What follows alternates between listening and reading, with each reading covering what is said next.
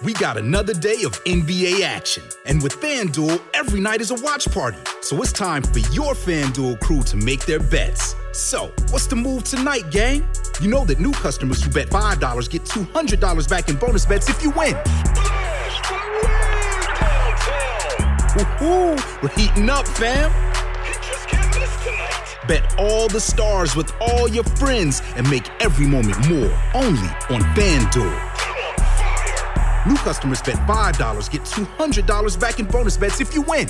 Make every moment more with FanDuel. It goes down in the DM. It go down. It go down in the DM. 21 plus and present in Virginia. First online real money wager only. $10 first deposit required. Bonus issued is non-withdrawable bonus bets that expires seven days after receipt. See full terms at fanduel.com slash sportsbook. Gambling problem? Call 1-800-GAMBLER.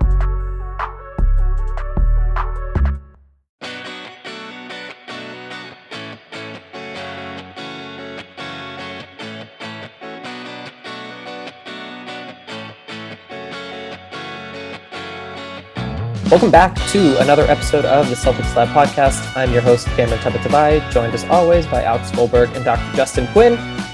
Yes, the C's lost to the Lakers last night amid their tumultuous Western Conference road trip, and we might get to that at the tail end of this pod, but instead we're going to focus on some of the off the court storylines. And to do exactly that, we're bringing in Dave Zirin, sports editor at The Nation, the host of the Edge of Sports podcast, and the author of The Kaepernick Effect Taking a Knee, Changing the World a warm Celtics lab. Welcome to you, Dave. Dave, welcome in. Oh, it's great to be here. I feel like I should put my cards on the table and let you know I grew up in New York City in the '80s, so Boston teams are are very difficult uh, for me to be around. I break out into hives, but it's all because um, Larry Bird ripped out my Bernard King loving heart too many times to count. So uh, I come about these scars honestly. Yeah, you know, I mean, I think this year the Knicks and Celtics played a double overtime game to start the season. So, you know, if it's war, it's war, but at least it's some good games. I mean, it's it's odd. Like I've lived in the DC, Maryland area for 20 years now. So, because of my kids, I've gravitated towards the Wizards, and you know, my son's room is a shrine. Mm-hmm. Uh, and so it's the Knicks. It's it's now the Knicks are sort of like more like dessert. Like, oh, how are the Knicks doing? Great, but the Boston stuff still reigns, especially, I mean, my goodness, when there was that kerfuffle a few years ago, if you remember that with John Wall and Beal and the playoffs, I felt like I was a kid again, like seeing Isaiah Thomas rip the heart out of our team and, you know, that kind of physical uh, aggression, which I think is missing from the sport now. I have to say the the feeling is not mutual because that video from uh, earlier in the season, the Bing Bong video, I love Knicks fans. I'm so happy you're here as as a representative of that community. Nah. I, I more honestly represent the Wiz, but yes, the the blue and orange is still you know runs through me somewhere. How are you feeling about the Knicks? I mean, the Knicks. I mean, I, I got to be honest with you. I'm, I'm, more concerned about the Wizards. They started the year as one of the hottest teams in the Eastern Conference. They're They've been, uh, you know, they've lost uh, seven of 11 games. Um, our new point guard, Spencer Dinwiddie, is averaging eight and four in his last Yikes. 11 games.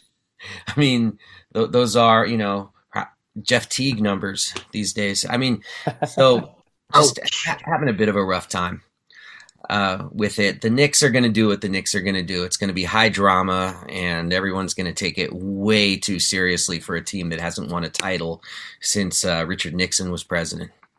All right. Well, maybe in the spring we'll we'll bring you back for a, a frank assessment of the East. But today we're going to talk about things that really are bigger than basketball. Really quickly, I'm just gonna Alex. You want to plug your show that I will be going to on Thursday? Absolutely. Thanks for the setup there, Cam. So, if you like the music that you heard at the top of this podcast, please feel free to come by to the Crystal Ballroom in Somerville, Massachusetts. It's going to be tomorrow night. Divine Sweater, the band that played that song, which I am also in, is playing a show with Beef, local staple, and Sinnott, uh, who's doing an album release party. Uh, doors are at six. First band is on at seven. Buy a ticket come out, support local music. We love local music. Uh, and Cam's going to be there. So if you have any takes that you disagree with really virulently, you can say them to me in Cam's face. Exactly. And mm. also it's at the the Somerville Theater. So anyone who knows the area, they have a new concert venue. And I'm I no offense to Alex's music, I'm just as pumped about the venue as I am about uh, watching Alex play bass. Anyways, that's neither here nor there. Dave, you're here to talk about uh, the rise of Enes Kanter Freedom, the Kanter formerly known as Enes, or the Enes formerly known as Kanter, and his now unique brand of political activism and agitation. You recently wrote for The Nation a column called Enes Kanter Freedom, the NBA Authoritarian Against Authoritarianism. I'm sure fans by now, certainly listeners to this podcast, have at least seen a snapshot of what Enes Kanter Freedom has been up to on cable news, which we'll talk about, on Twitter, which we'll talk about. And maybe it has earnest designs, but it has, from our perspective, come across as tone deaf at best. And in many places, he feels complicit in oppressive power structures. It doesn't seem like he's actually uh, agitating for change the right way, as best we can tell. So we wanted Dave talk to you about that, whether it's Tucker Carlson or calling out Jeremy Lin. So let's start with this this column that you wrote for the Nation what was the moment that you knew that you needed to write this? Wow, what what an interesting starting point uh, to talk about it. I, I think I felt the need to write it, uh, or the idea of writing it, when Enes Kanter Freedom started to go on a frontal assault against LeBron James uh, mm-hmm. because of Nike, because of business interests in China. And that's what I just thought was tone deaf. I think the whole thing about like politicians going after LeBron James as if he's the symbol of U.S. business relationships with China. Are you kidding me? Uh, it, it's it, it is absurd, and it feels very very much like treating Le- LeBron James like a kind of uh, like uh, racial punching bag. And mm-hmm. it's like we're going to take on LeBron James because he's black, because he's famous, because he's spoken about police brutality in the past, because you know, like nobody other than Colin Kaepernick, he seems to raise the ire of, of the white sports fan, and so. Right. Kanter Freedom, I'll just call him Enes, Enes gravitating towards uh, going after LeBron James I just like that's just not the way. I mean, like, like a friend of mine, Morgan Campbell, who's a sports writer out of Canada, like he said, when people say "What about LeBron?" it feels like they're saying "What about Chicago?" When people yeah. talk about uh, police brutality, you know, it's people who have no real interest, you know, in Chicago, but are saying, you know, are just obviously bringing that up to distract and um, and demean. Now, um, but I think Enes really does care about China. I think he really does care about the oppression of the Uyghur Muslim community there. I think I, sure. I take him absolutely at his word that he's sincere about this. But like as I wrote in the column, it's like how do you go about showing that? How do you go about actually building solidarity with the Uyghur community? How do you go about fighting labor abuses? Do you do it by going after LeBron James and then appearing on Tucker Carlson? And let me just say a quick thing about that that's when I was like, okay, I got to write this. Because at first I was just like, yeah, I don't know if I want to do this. But to me, Tucker Carlson, and I've been invited on Tucker Carlson's show a bunch. I've never said yes. I, have always felt like it's kind of the the red line, if sure. you will. You know, like I, I, I, there are other Fox shows I would go on. You know, there are other Fox shows I would be like, yeah, I'm going to go there and debate you know, but th- there's something about his particular brand of, you know, white nationalist power hour rhetoric mm-hmm. that to me is is a particularly a, a, red line. And so, but I, but at the very least, I can understand why someone would want to go on and argue and respect that. Like, okay, I want to try to reach his audience, and I'm not going to kowtow to what he's saying. I'm going to challenge him on his own show. I've got a lot of respect. I disagree with that approach tactically, but I've got. I think people should freeze him out. But I've got a lot of respect for people who do do that. That's obviously not what Enes was there to do. I mean that that was a love fest and I think once you choose to have a love fest with Tucker Carlson, you're actually choosing a side uh, when it comes to how best to deal with these issues, particularly the issue of China. No, I, I really feel that sentiment in our Celtics Lab chat. I have kind of said, so my my family's from Iran, and I have said of Enes, you know, if you're of the Middle Eastern diaspora fighting for change back home, you you use whatever power you can get here in the states and appearing on Tucker Carlson was was a, a camel back breaking straw for me. That was a no, this is absolutely not permissible in any way. Not how you do it. And then um, I, it, I, I went from being sort of disappointed because I've written in the past, you know, I'll say it straight up, like very favorably about Enes Kanter freedom, about sure. uh, him, you know, what he's had to sacrifice with regards to Erdogan's um, government in Turkey uh, some of the things he's chosen to say, some of the issues he's chosen to step out on a limb on. Like I've, I've given him credit, and I'm and I would never say just shut up and play to any athlete, you know, anybody, no matter what your politics. If you want to speak out, more power to you.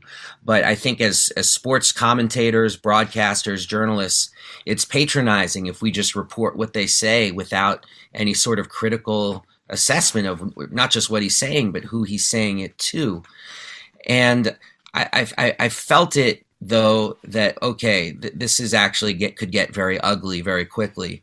Uh, when he came out uh, more recently and bashed uh, Jeremy Lin, mm-hmm. Uh, you know, for assumedly, I guess, because Lin signed a contract to play ball in China, I guess, and it's that's just ugly stuff. I mean, we're living in a time right now where um, violent crimes against Asians and Asian Americans, Asian Pacific Islanders, it, it is at stratospheric proportions. It was whipped up by the previous presidential administration, and to go out there and try to make Jeremy Lin the face of, of China at this political moment, yeah. in particular, it, that's dangerous. You know, that's an, actually a dangerous thing to do. That actually puts Jeremy Lin at peril and when you when you hook that in with the, the whole Tucker Carlson and the undercurrent of violence that I think thrums through Tucker's show, um, yeah, this isn't good.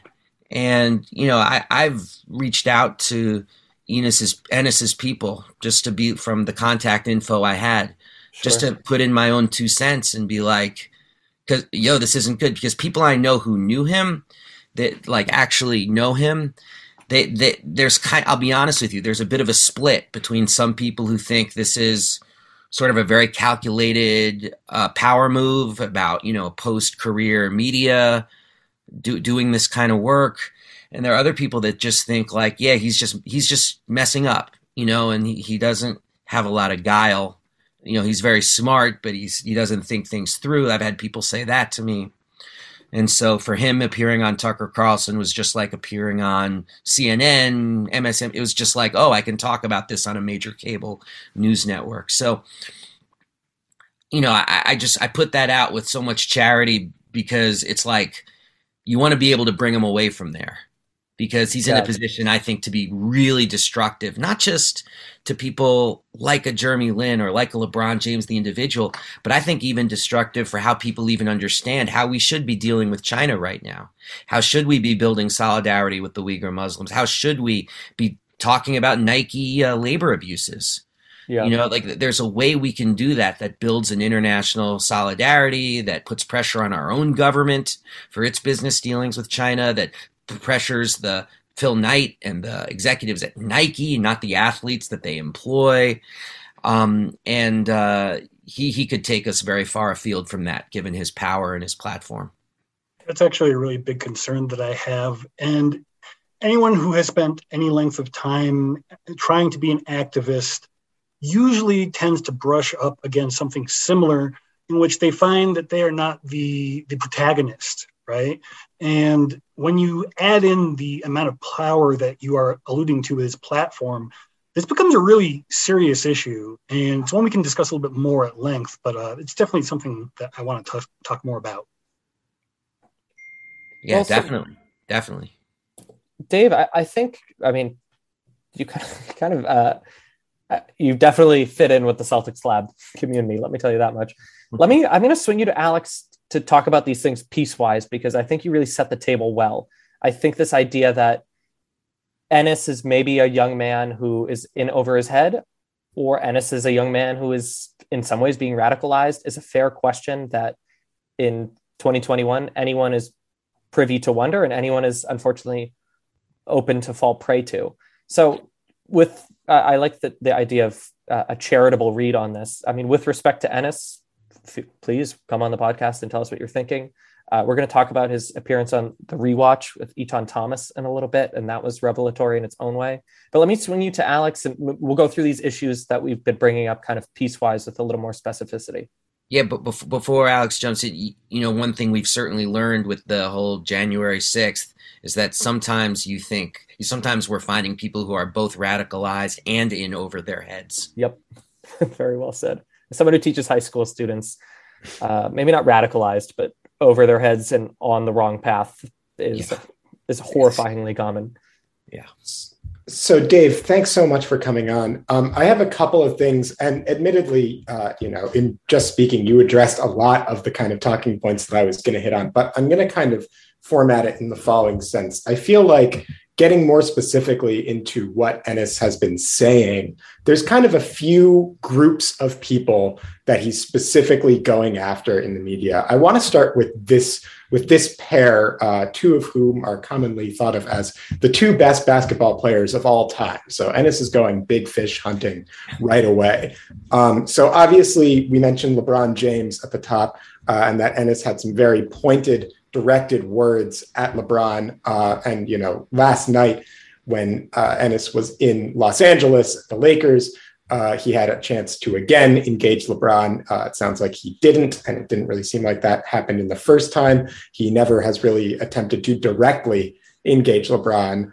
Uh, he did, however, offer to kind of educate him, so to speak, uh, which might have been a reference to some old uh, NBA China stories, particularly Daryl Morey's comments uh, about, uh, and, and LeBron's subsequent response to Daryl Morey's comments uh, about getting educated on the issue of China. So you've got that, and then you've also got, and this is talking about Michael Jordan, who he said does not do enough for the Black community. Uh, and he kind of set himself up as a voice for the voiceless. Uh, obviously, you know, with Jordan, there's a complicated history there to invoke uh, with Republicans buy sneakers too and things like that. Um, but I guess the question I have with regard to Enes's uh, kind of work uh, talking about LeBron and Michael is that there's there's this kind of problematic uh, relation, relationship not only to and what what you kind of just laid out that Jordan and LeBron are themselves these kind of gigantic international symbols. Um, there's also the reality that you know Michael and LeBron are in some ways different sides of this kind of outwardly activist facing persona while themselves being you know representatives of billion dollar brands internationally. I guess my question to you is does Enes ha- does Enes's criticisms have any water here? Is there anything there that is kind of legitimate, or is this all just you know, as you said, kind of punching down on uh, you know people who have come to embody uh, you know these these kind of thoughts about that the people have about black athletes in general?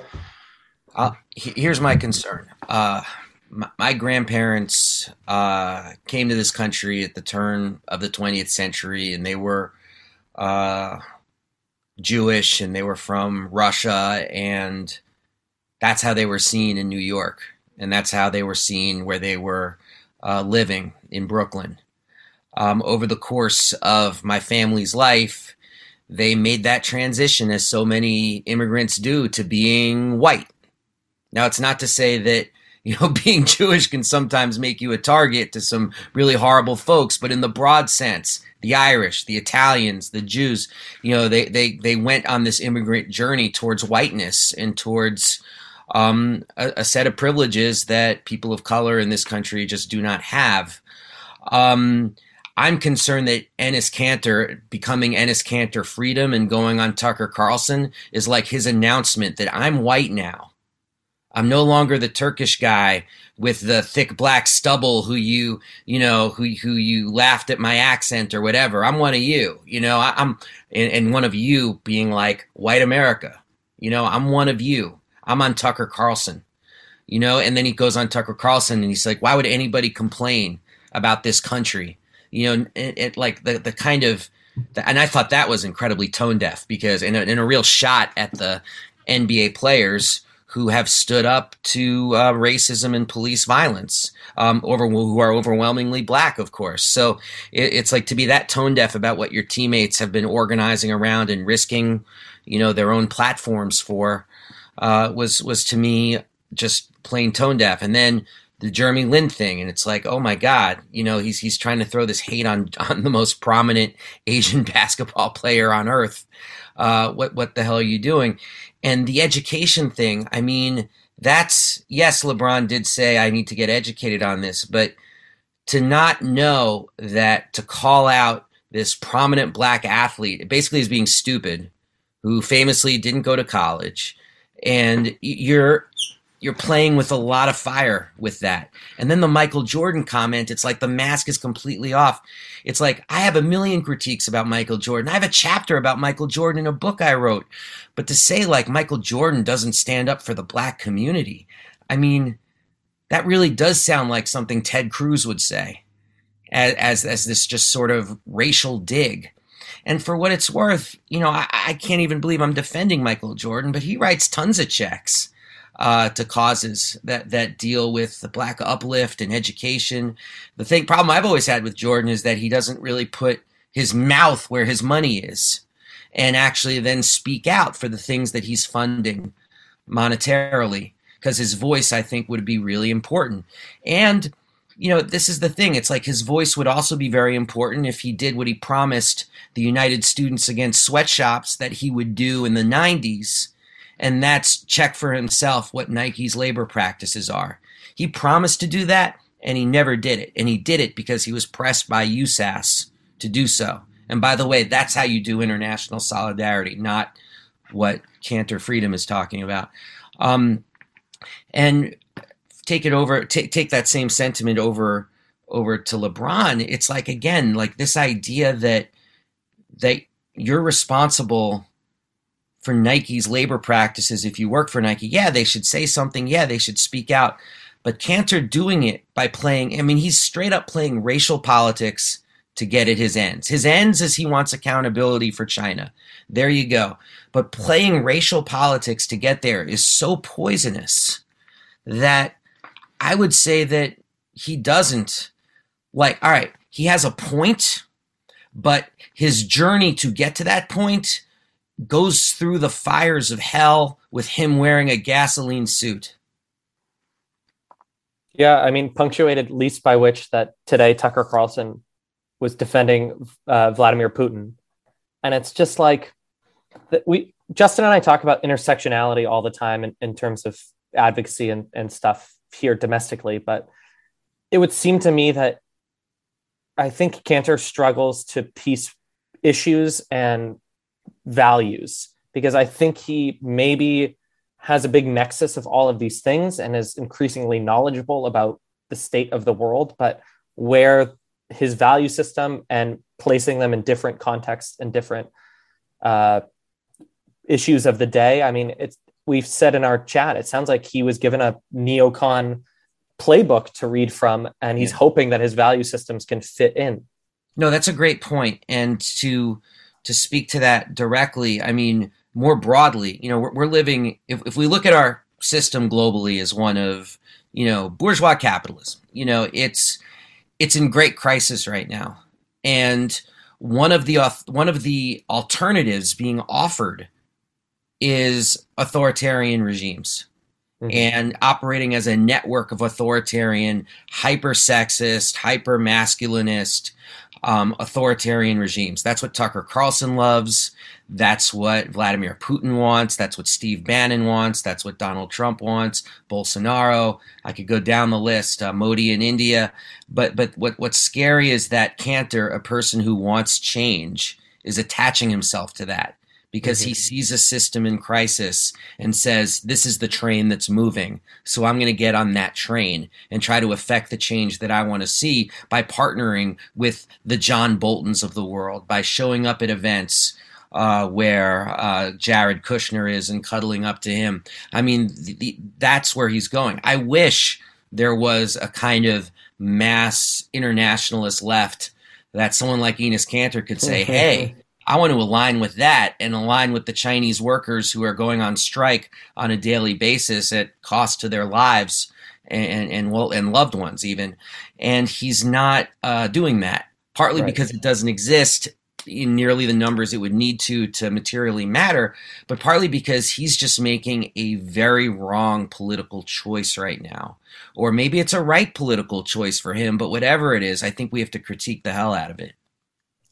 So, to that end, you kind of led perfectly into my next question. So, in the article, you specifically mention uh, this kind of struggle in that there's this there's the state of the world as you kind of just laid out, and then there's this kind of lack of a coherent, united anti-imperialist left movement. Uh, and we've talked a lot about intersectionality and we've talked a lot about kind of the challenges of creating something like that. And I guess my thinking on that is that Kanter is going after, uh, you know, LeBron. He's going after MJ. He's going after Nike. He's going after uh, Joe Tsai, among other people, and all of those people share a couple of things, namely that they are, you know, through largely uh, being involved. I guess not in the case of Joe Tsai, but in the case of Nike, MJ, and LeBron, all of these uh, companies or people are enormously wealthy as a result of international econ- uh, athletic competition.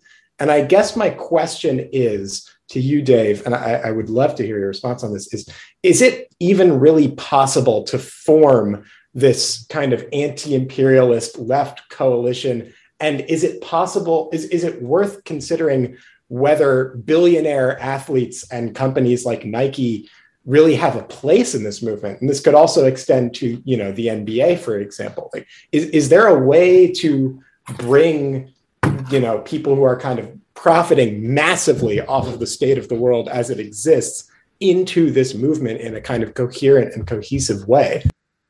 You know uh, muhammad ali was part of a mass internationalist left movement and identified the struggle of black americans with the struggle of the, the vietnamese for their own liberation. And uh, when, when he did so uh, one of the things that allowed him to do it above all else, in addition to his politics and his courage, was that he was commercially untethered.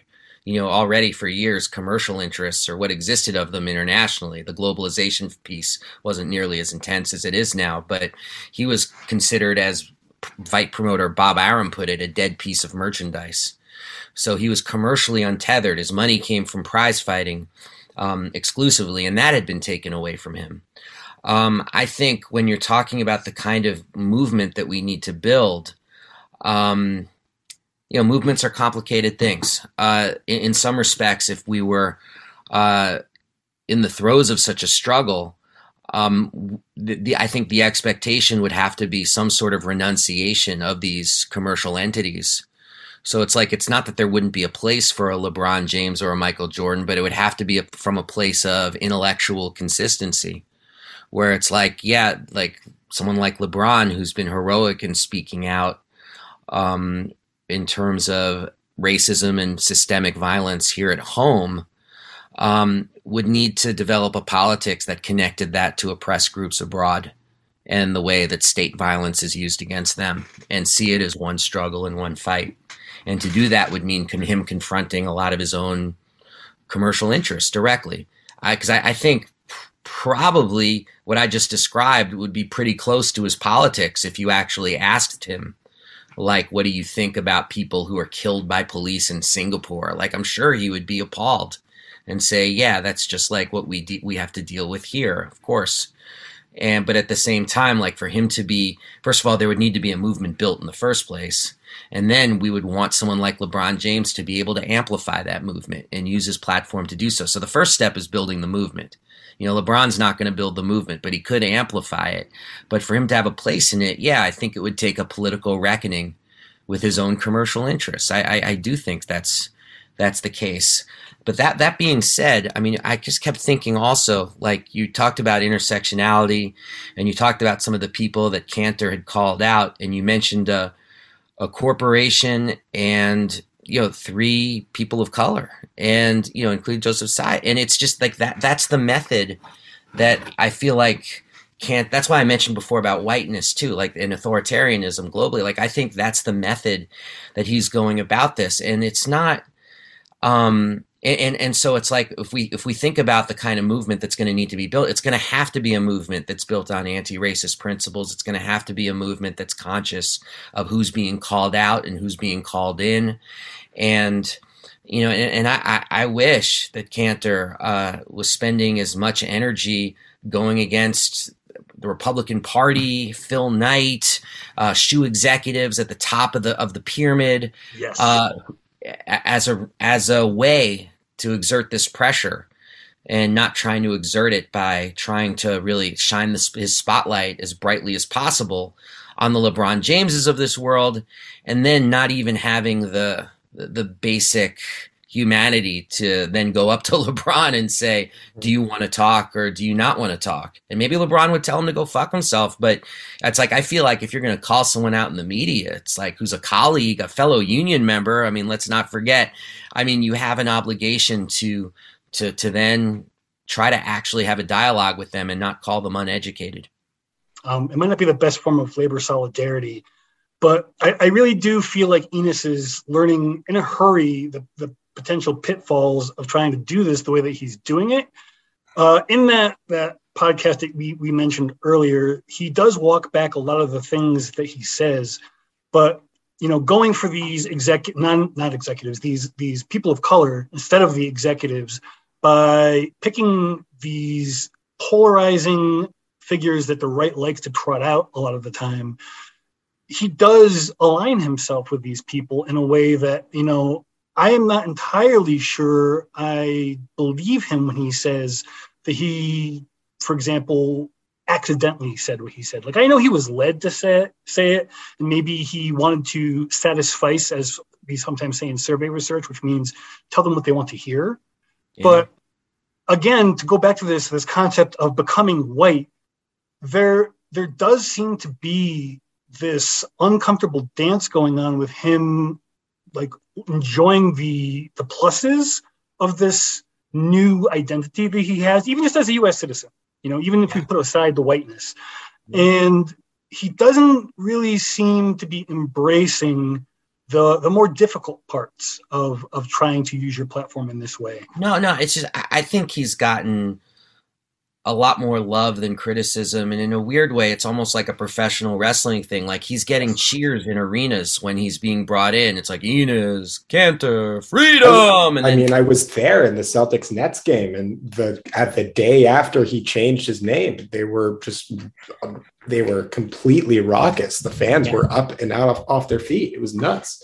yeah, and it's uh, you know, you call yourself freedom, you might as well be hacksaw Jim Duggan and come out with a two by four and start chanting USA. So, you know, I, and and he's uh, getting more publicity certainly than at any time in his in his playing career, which you know you have to say has been decent but not esteemed relative to where he was That's drafted. putting it so nicely. I'm trying to be nice here. I'm trying to be nice. Uh, he's been a contributor at the NBA level, um, and and and I, I gotta say, and also just to be clear, it's like I'll I'll criticize Joseph Tsai every day till the cows come. I mean, I've written columns criticizing LeBron, and I, I- it, it's all about like I feel, and I'm not saying I get it right, but I don't. But it's about the tone that we take and the degree to which, with the critique, also comes the ability to try to reach broader layers of people as we do it. And um, I see Kanter reaching out to some scary folks while at the same time shutting the door on people. Like and that's the thing that's also bad because it's like you want like say people who are active um, in the black lives matter movement for example you want them to be on the side of chinese workers. You want them to be on the side of protesting nike. But it's like and i'm just doing this based on broad twitter stuff they now think and his Kanter freedom might as well be protesting the taking down of statues in virginia you know, it, it's like that's that that's the reaction because he's going after LeBron because he's calling him uneducated. I mean, th- because he's lecturing to Michael about the black community. I mean, that's the stuff people are fixating on. Red meat. So that, but that what that also does is then push them away from the issues that he cares about. Some of which I think are very laudable. So I've been like dancing around the issue of activism and Enes's participation in lessons learned. And for me, a lot of what he seems to be going through now is something that I've gone through over the last several decades of trying to be an activist and then an organizer. And I, I differentiate those two very intentionally because what Enes is doing is a form of activism. And activism is not bad. It's just also very often not so effective and potentially fraught with exactly what we're seeing him go through. You know, when I first participated in the Iraq War uh, anti-Iraq war demonstrations in the early 2000s, it was a life-changing experience. Completely changed my politics from being a Democrat to being further to the left. And we also did not stop anything. the Iraq war continued apace.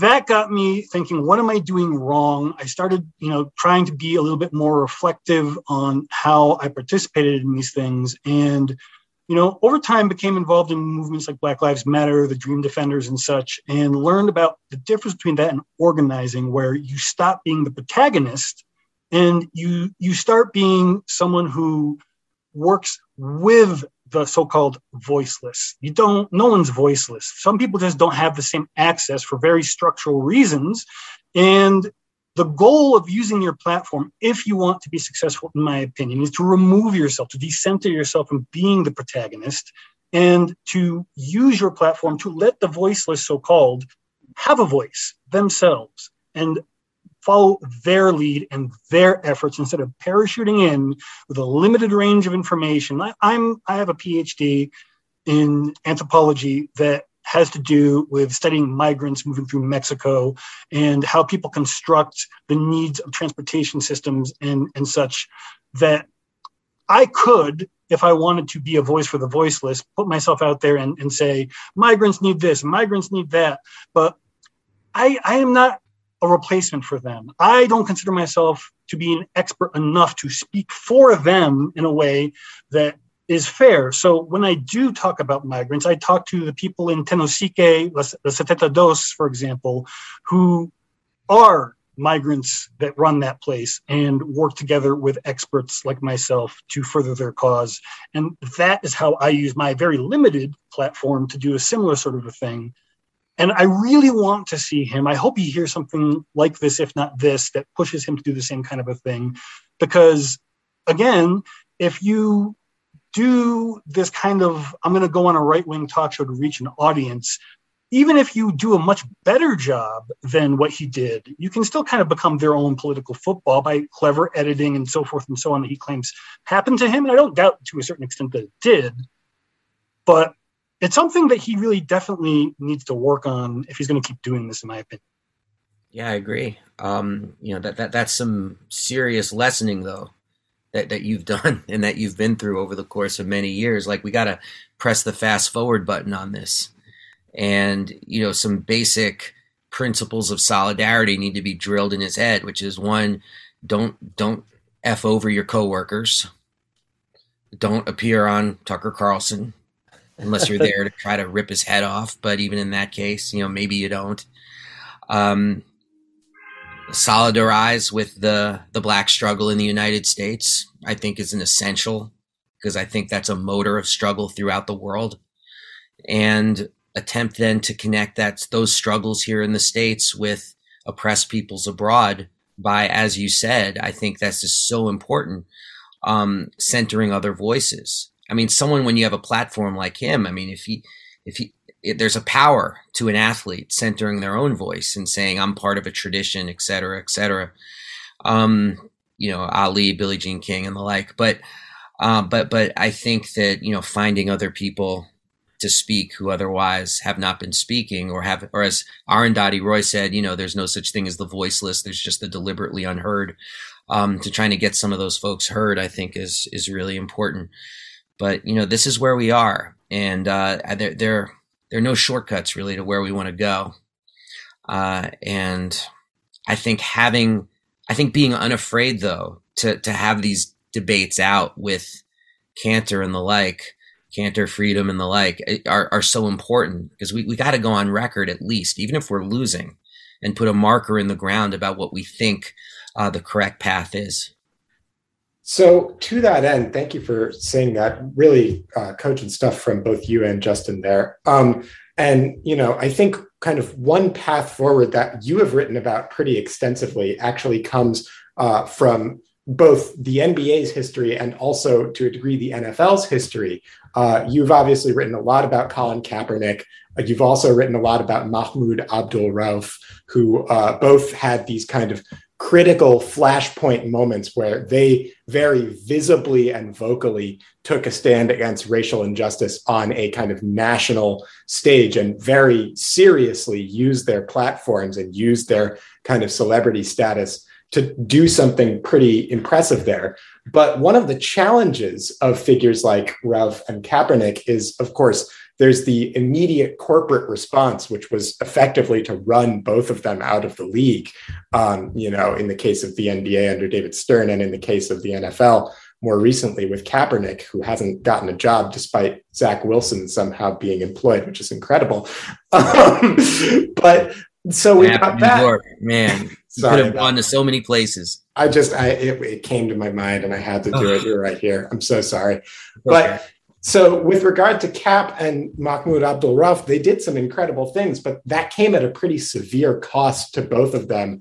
And it also is challenging because Kaepernick, I think, perhaps didn't intend for this to be the case, but nonetheless, he did become this kind of punching bag for the right. And he became this figure that really um, turned a lot of people away from that through the actions that he took, which I think were uh, all of us agree were totally justified and reasonable, but nonetheless really alienated a broad swath of people. I guess my question is if we're talking about intersectionality and building these movements to confront some of these kind of odious elements of our society and of the world in general, uh, to kind of take on the Phil Knights and the kind of corporate titans that uh, are supporting this stuff.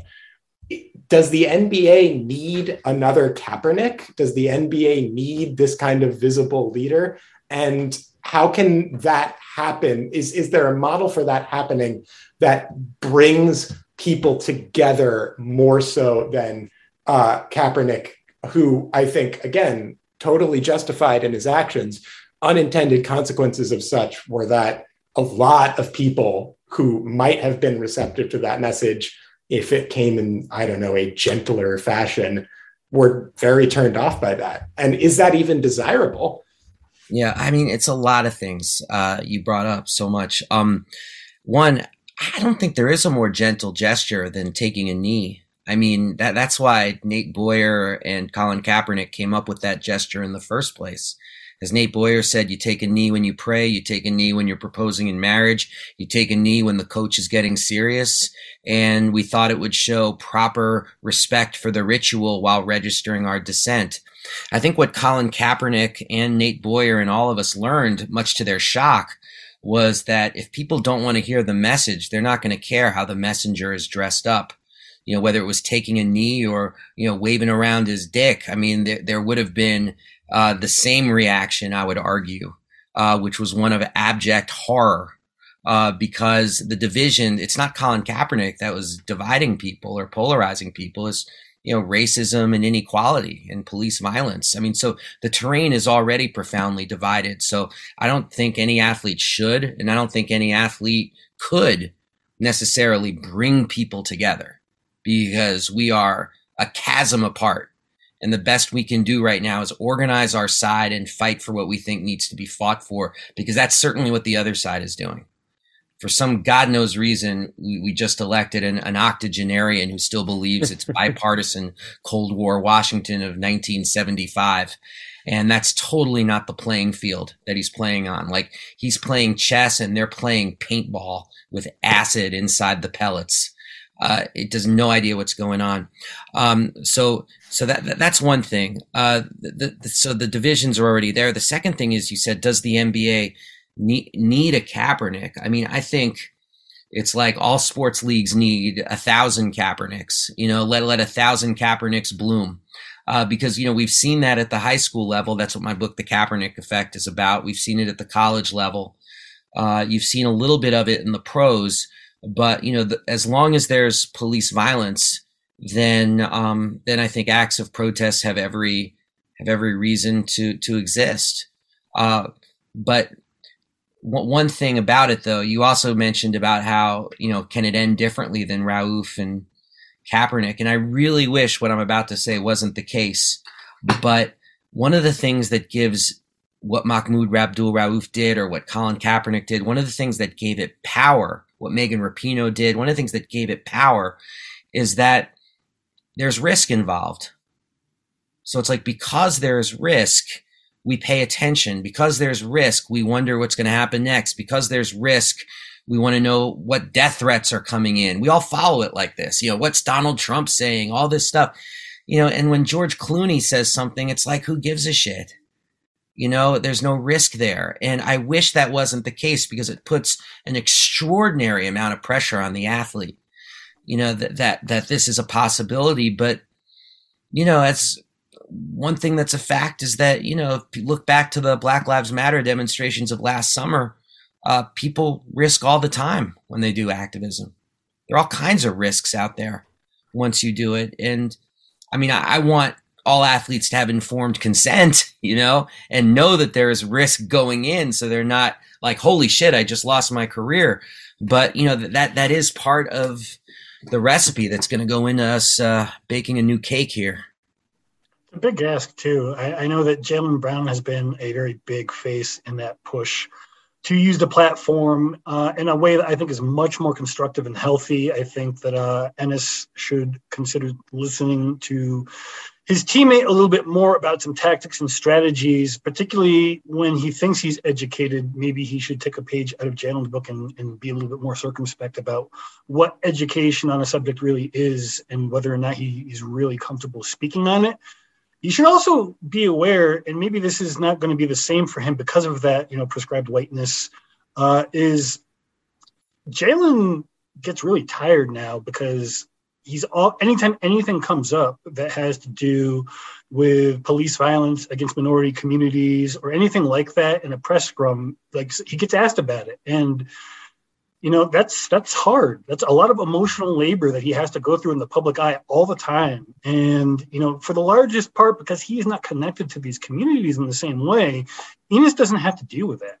Yeah no there's a pressure on Jaylen brown that comes from a lot of directions i'm privy to some of it like whether it's you know come speak to our students at harvard like how do you how do you say no to that When, you know and to you know ha- have something to say about your own teammate and his Kanter freedom. Do you think LeBron is uneducated? It's it's too much, and that's something actually I pushed back on with some folks on some radio because they, they were also upset about Kanter freedom, and they were like, "I can't wait till Jaylen Brown, you know, gives him a piece of his mind," and it's just like that's not Jaylen Brown's job. His job is to play for the Celtics, you know, and if and what and be, and I think it's amazing that Jaylen Brown was inspired by the movements of last year.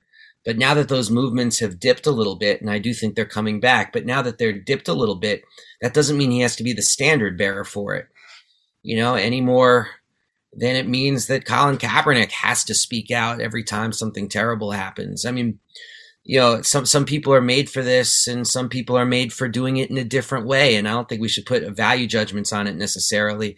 Muhammad Ali loved the fact, as he put it, he said, "I'm the onlyest athlete people talk to like a senator." and he loved that. And uh, but that that's not for everybody by any stretch.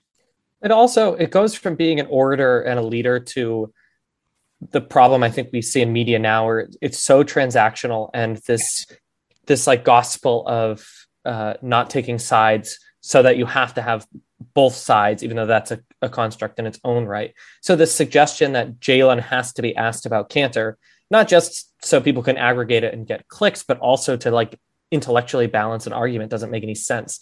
Yeah. And so to your point, I don't think that even if a player took the mantle of being a generational voice, I don't think it works in the same way because it's not, hey, I have a mission and let me talk about it when it's relevant. It suddenly becomes, I have to talk about everything under this broad, broad umbrella, or otherwise I'm sort of some sort of like uh, snub pariah who only talks about what I want to talk about. And it's just not a particularly fair construct, I don't think. Yeah, and I think people we, we don't do history very well in this country. And if we did history better, we'd know that these voices of a generation Oh, are you a history teacher? Is that what you teach? My wife's a history Both of us. We talk about that all the time. We're doing better every day. That's not to say you don't do history well. When I say we, I mean like institutionally, they're banning Yeah. textbooks and they're preventing things from being taught by risking your job or jail time if you say certain words. I don't know if you heard, but in Wisconsin, one of the words that they want to ban is intersection yeah. Oh yeah. Because they don't know it at intersectionality. It's like they've sort of heard about it, but they're not sure. So they just put the word intersection on their list of banned words. So we don't do history well in this country, No. despite the brave people like yourself who every day Mhm. try to fight back, and and my partner too. Damn it, I'll give her a shout out. Um, but the what if we did it? If, if people knew their history, they would know that people that that voices of a generation they arise out of movements. You know, they Right. don't come down from Planet Awesome and build movements. Mhm. And so people have to look uh, for the voices that are part of the struggle. And I think then athletes can play a role in amplifying those voices and helping center those voices and helping center movements. Um, and I think if we understood it that way more, and if we understand the we understood the relationship between culture and street protests a little more uh, nimbly, we wouldn't just be waiting for the next Ali, as if Muhammad Ali would have even have happened without the 1960s. Yeah, I think that's a really salient point. And, you know, it kind of comes down to if we want to use the Celtics kind of most prominent example of Jaylen Brown and kind of what we're talking about, about kind of the burden that he is kind of carrying and having to be asked about all this stuff all the time, every time that it comes up for the fact that he is vocal about it and that he has kind of established himself. You know, I think the kind of the thing that strikes me is it's it's uh, it's one thing to admire and respect and support an athlete like Jaylen Brown for speaking truth to power, um, but it it doesn't mean as much if you aren't out there with him. It doesn't mean as much if you aren't able to bring use that to kind of bring yourself into that space of like, all right. What am I doing? What am I doing to kind of contribute to this culture and to address these concerns that you know people like Jaylen have been talking about and using their platform to express what am I doing to get involved and I think about kind of the incidents of racial bias and uh, kind of violence that you know the Celtics have been through as a team in the past few years and you know sometimes I think it starts with the small things it's like no, don't be a dumbass and throw a water bottle at Kyrie Irving. Like, don't be a, you know, commenting about on, on Twitter about how, you know, all of these things about how like you're entitled to uh, where athletes choose to go in free agency. You know, there's little kind of things that you can do in your own life to change your perspective and to kind of educate yourself. And I think where you see a difference between people like Jaylen and people like Enes is that Jaylen is a space opener, not just in his playmaking. He was much better playmaker than Enes, but um, he, he is a space opener. He's a guy who starts conversations, but opens them up and brings other people in. And Enes strikes me as kind of somebody who's trying to be a conversation finisher. He's trying to kind of close these things off and say, no, this is how it is. This is what you must do. I have this like very clear and defined set of how the world should work, and you should listen to me. And there's a subtle difference uh, in that. And it's not something that's always easy to detect. But I think it strikes me as a big reason as to why Jaylen is able to be a really effective uh, kind of advocate for change and for the causes that he believes in. And Enes is really struggling with that. Yes, struggling, but at the same time, I'd say, you know, he had an opening and an opportunity to talk to LeBron James. When he made his first comments and LeBron put it out there, all he has to do is get in touch with me. I, th- I don't, I think if he had, I don't think, I think LeBron already put it in the media. It would have, looked, I mean, LeBron cares what the media thinks. It would have looked terrible if he then had taken LeBron up on that and then LeBron hadn't done it. Instead, he doubled down and then went with the education comment. And I think, I hate to say it, but I, I feel like he knew exactly what he was doing with that. And so, so, and if you're LeBron now, why the hell would you ever talk to him at this point? You know, that that's done. So he went from having an in to talk about China's Nike labor practices with the most famous face of Nike, save Michael Jordan and maybe Tiger Woods, and stepped away from that to instead throw down with some more insults. I mean, what a waste, unless you're trying to be, to use your term, a conversation finisher instead of a conversation starter. Well, I'm gonna finish the conversation right now. How's that? Uh, so, Dave, I have one last question uh, for all of us, actually. Um, but Dave, I want I want you to just plug uh, where folks can find you because I'm sure you've you've made a few new fans uh, today. So, tell the people where you're writing, where you're talking, what you're working on. Well, I don't know about all that, but um, I'm at Edge of Sports on Twitter. If people have any questions based on anything I said on this pod I'll leave the the old DMs open once uh, once it's up and posted, and uh, i am happy to continue the discussion. Yeah, we this was great. I mean, what I love about this is that we're all on the same page, and this was I think cathartic in a weird way because yeah, some of the Kanter stuff it's, it's been hard. Yeah, uh, perpl- I mean, similarly, Dave, I've defended Kanter or Kanter freedom in the past, mm-hmm. and that feels harder to do by the hour but I, I, do think, I mean, we have occasional uh, comments for listeners of the podcast about like, oh, these are just unwieldy left wing nuts. And be that as it may, thank you for the compliment. Let's let's end here. Let's go around the horn. And Dave, if you're okay, I'll start with you. Let's shine light on either NBA players or people who are doing it correctly, who are advocating for change the right way, who are you know, moving and shaking with whatever platform they've got. I'll start uh, just to buy time for you guys. I've been so moved by Ja Morant. He's a hmm. kid. So his expectations, even though he has a millionaire's paycheck, he's still a young, young, young man. And his uh, 25 days of Memphis charity uh, shines light on local things. And I think making change locally is really powerful. And maybe Ja has the chops to be a leader of, of people but starting small and starting earnest, I, I think is a great place. So Ja Morant, I'm sure, you know, I bet he listens all the time.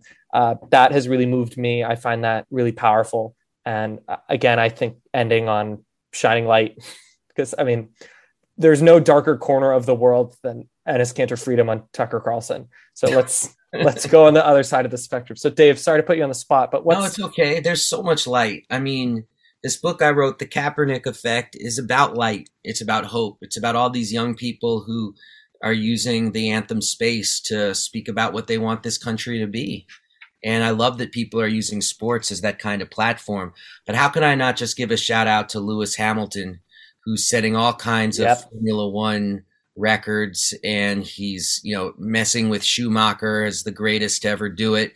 And he's wearing LGBTQ rights mm-hmm. uh, colors and helmets when he goes into Saudi Arabia. I mean that that that takes some real sand. And uh, so, big shout out to Lewis Hamilton for uh, being the kind of amplifier that we would want professional athletes to be. Cool, I love that. Alex or Justin, no pressure. Anything out of you? Yeah, I'll jump in here. This is less about something that is directly engaging sports, though uh, he has been working with people in the NBA in the past. But for Celtics fans and the Celtics organization, if anyone in the organization listens to this, uh, reach out to Boston University's new anti-racist institute and Dr. Ibram Kendi. He is mm-hmm. a great voice in this struggle. He's a resource right in your backyard, and I would really, really, really love to see y'all work together more because you're right next to each other. And I'll jump in and say, kind of keeping it local. So obviously, we know about Jaylen Brown. You know, we know about Grant Williams. These are guys that have a track record of kind of being involved in these activist spaces. Um, but one player that uh, is on the Celtics and kind of doesn't get mentioned as much, but I think is very much a part of this, is Marcus Smart, uh, yep. who I think He's, he was at the protests in 2019. He's been pretty active in these spaces. And if you have a chance, I would highly encourage, I, I, forget who wrote the article, but there's a really great article that came out for the undefeated, I think, a while back, kind of covering Marcus Smart's life story and where he came from. Mark and, Spears. Yeah, and uh, Marc Spears, right. And but it's just a fascinating article. It really shines light on Marcus's experience uh, as a basketball player and as a black man in America. And he's really startlingly eloquent, and uh, he does a great job of kind of doing some really heavy lifting in this. And and in doing so, I think he opens up a lot of interesting conversations that really need to be had. So I would say Marcus Smart for me is in his own way very much doing that kind of work. And the only other ones that I want to shout out, and this is cheesy, but my students are also doing this work. they just started in on a big activism in arts project for school. Uh, we have no idea how it's going to go. It hasn't been planned out at all. But the fact that they're even doing it and that they seem interested in it uh, really gives me hope for kind of a future model for whatever this thing is that we're trying to do. So I would say keeping it local, Marcus Smart and my history students who are really doing it. That was awesome. Does Marcus Smart win the award for the player you love the most when he's on your team, but hate when he's on another team? Absolutely. The number one in that regard, the oh, biggest no. gap between I. I think Tom Brady is the number one on that. But yeah. The number one in the NBA. oh, then yeah, without a shadow of a doubt. All right, Dave Tom Zirin, Brady. I just I just cringed at the name. It's got to be he's so handsome and healthy. Fuck him. We don't need to go into a Tom Brady thread here. I'm not a Patriots fan. I know that's a grave sin to be a Boston podcaster isn't a Patriots fan, but All right, well, Dave, uh, hopefully when you come on to talk about why the Knicks aren't going to make the playoffs because the Wizards are going to beat them in the play-in tournament, uh, we will have fixed the state of the world, although I have my doubts. Um, until then, Dave Zirin, thanks so much for coming on. This was, I, I think it's very obvious how much fun we had. I think we, we all, I Had a had I blast. lost like two pounds of anger just now. no, this was cathartic for me too. Uh, you know, for folks listening, if you don't know me, this is uh, not my best time of day because this is when everybody piles into the house, and so I get a little overwhelmed with everybody's immediate needs and demands. But I'm really glad I did it at this time because we got all of you around the horn, and it um, it was really cathartic. So I had a blast too. Cool. Well, again, hopefully we we solved all the world's problems, so we can talk X's and O's next time. But if we have to talk about the state of the world, that would work too. Thanks again. Thank you. thanks, Dave.